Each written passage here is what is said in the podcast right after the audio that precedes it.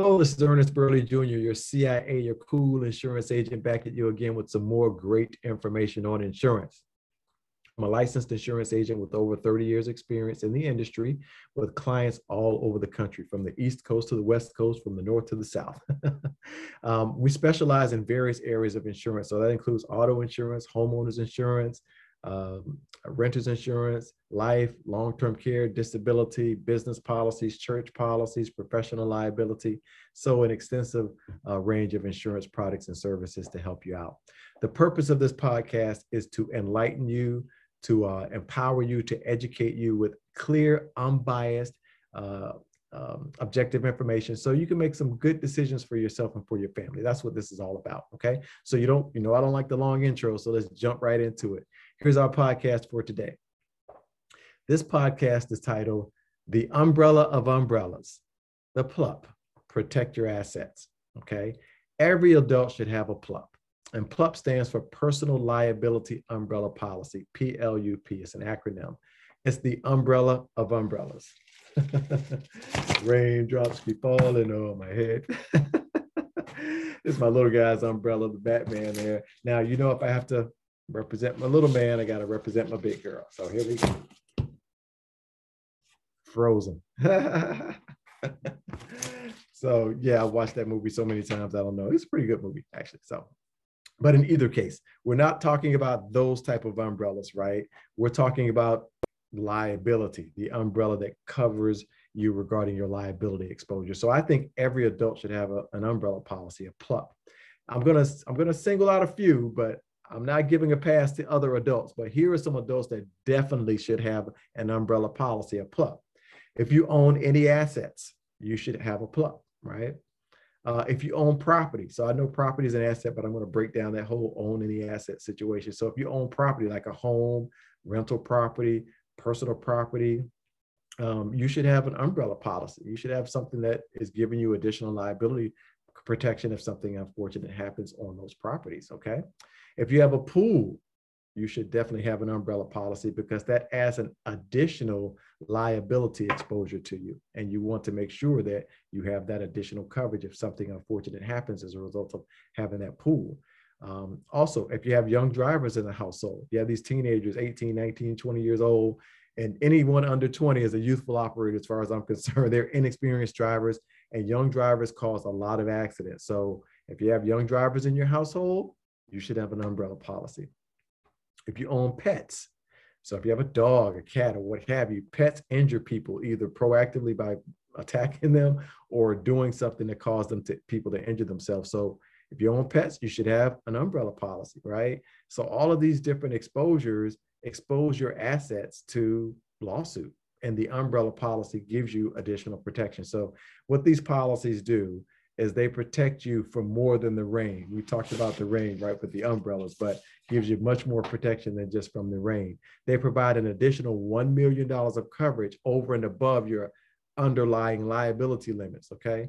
So um, each policy, each property policy that you own has a, a basic liability limit. So your homeowner's policy, your auto policy, boat policies, rental properties, uh, renters policies, they have underlying liability limits that you have basic coverage for. So the, the uh, umbrella policy covers over and above that if the underlying liabilities are not enough to cover the situation that has occurred. Now, let me give you an example. I had a situation where, like I said, I don't talk about stuff I don't know about, right? So before owning my firm and becoming a business owner, I was a claim representative for a large insurance company. So I would go out and pay claims, property damage, lawsuits, all this other kind of stuff. So uh, this claim came across my desk one time, and it was this guy, he, you know, he had money. He was renting a nice place in Miami Beach, and his dog attacked a male person, right? And the male person had injuries to her knee, and she had all this pain. She couldn't work, um, and he had a renter's policy and an umbrella policy. The umbrella policy was still in force, but the renter's policy had lapsed.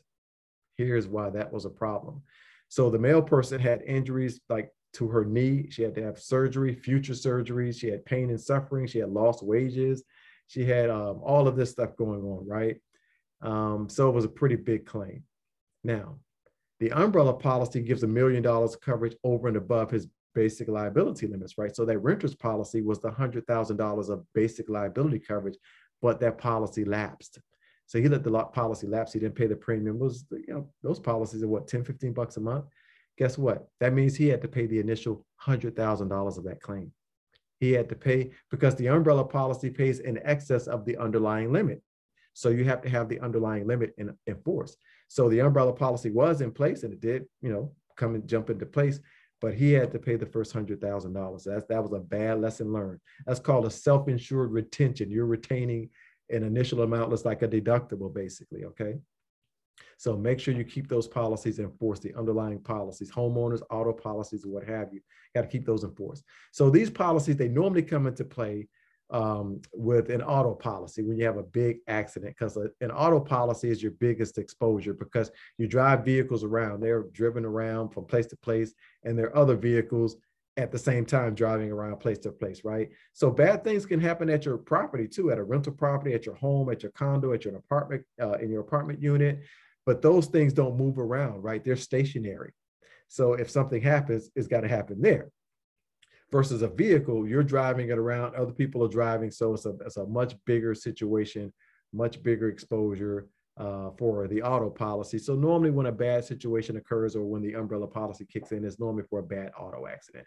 But hey, they kick in under, like I just gave an example for a renter's policy where it kicked in because the, a, a dog um, happened to attack a male person, right? So yeah, there you go. Um, they come into effect and they will go, go over and above those liability limits. It's a very small cost. These policies normally only cost about a couple hundred bucks, maybe two hundred bucks a year for a million dollars of coverage. That is well worth it for your peace of mind. And you can get more coverage. You can get two, three, five million. I have one client, he got five million dollars of coverage because he wants to make sure no one is messing with his assets, right? The umbrella policy gives him extra protection, a lot of protection for a little bit of money. So his policy was more than two hundred bucks a year, but maybe another, you know, a couple of hundred bucks a year for five million dollars, right? Um, it also covers some instances of personal injury. So personal injury, uh, those are things like slander, libel, um, defamation of character, things of that nature. That That can also be covered under an umbrella policy, a personal liability umbrella policy. So you get a lot of protection for that two hundred dollars a year, a lot, okay? Now for my business owners out there, my commercial policy owners, you can get what's called a CLUP, a commercial liability umbrella policy. Those, those are for like, you know, businesses or what have you. And sometimes if you have too many rental proper properties, um, a lot of insurance companies will consider that a business if you have too many rental properties. So if you have like five or six rental properties, some companies, they won't write that under a personal situation. They'll say, okay, this has to be a commercial situation because you're actually in business since you have all these pop-up problem on properties, okay? So there you go. That's it for today's podcast. Everyone should have a PLUP. Very important piece of coverage, very inexpensive, gives you peace of mind, gives you additional layers of protection that I think you really, really should have, okay? So our recap for today, all adults should have a PLUP. I know I singled out some, some adults that should have PLUPs, definitely, like our people with young drivers and our property owners and things of that nature, but any adult I think should have a, an umbrella policy because they're so inexpensive and they give you so much uh, additional protection to protect your assets, okay? Next thing, our takeaways. Our main takeaways, two main takeaways, you get small cost for a big protection. Small cost, big protection. So that's one takeaway. And the, the other takeaway is that you want to make sure that you keep your underlying policies in force. So your homeowner's policy, your renter's policy, your condo policy, your, your auto policy, do not let those policies lapse because basically the underlying liability policy, the limits are your deductible. So you don't want to be on the hook for one hundred thousand dollars like I gave you in that example before because your homeowner's policy lapsed or, lapsed or your renter's policy lapsed or your auto policy lapsed and you had an incident happen while the policy wasn't in force. Mm, not a good situation to be in. All right. Hey, I thank you guys for listening. Uh, thank you for dropping in every week and listening to my podcast. Hopefully you got some good information, some good nuggets of information out of it. I ask that you share this podcast with others and ask them to do the same so these podcasts can go viral. Uh, please ask people to check out my YouTube channel, all of my podcasts are on YouTube. So you can go to YouTube and check out the different podcasts that are on there. And also I have like little one minute clips on different topics uh, that you can take a look at too that aren't full podcasts, but just like one minute clips on different situations and different, um, uh, different uh, topics, okay? If you want to connect with me, very easy to do.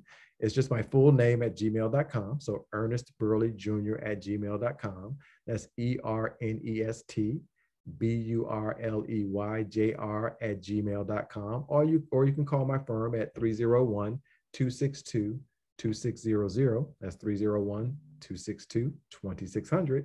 Um, and that's it for today. I, I really appreciate you guys hanging in there with me. Um, until we speak next time, this is Ernest Burley, your C I A, your cool insurance agent, signing off. So until we speak next time, till we meet next time, y'all be safe, have fun out there, okay? Take care.